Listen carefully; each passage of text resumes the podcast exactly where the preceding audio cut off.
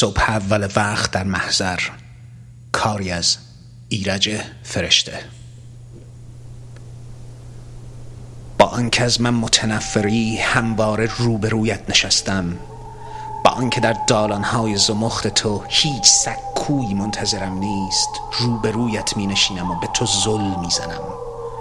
می نشینم با زیرابروی برداشته، با سینه پر از نیکوتین و با گفتمانهای مسله در دهها زبان لال مادری. خیره نگاهت می کنم، با دماغی پر از الحاد بویت می کشم.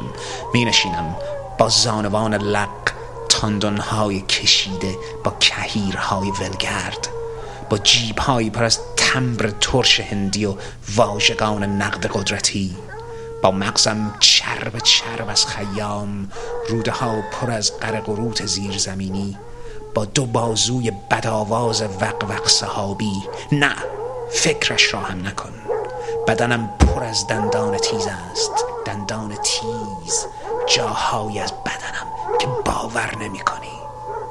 روبرویت نشستم با یک ساعت دقیق، با چشمان تیغ جراحی، با بدنی پوشیده از یک کرور زبان زرنیخی. روبرویت مثل تاول ورم کرده بیان. بیابان چاق را دوباره بخوانیم. سهم من کجاست؟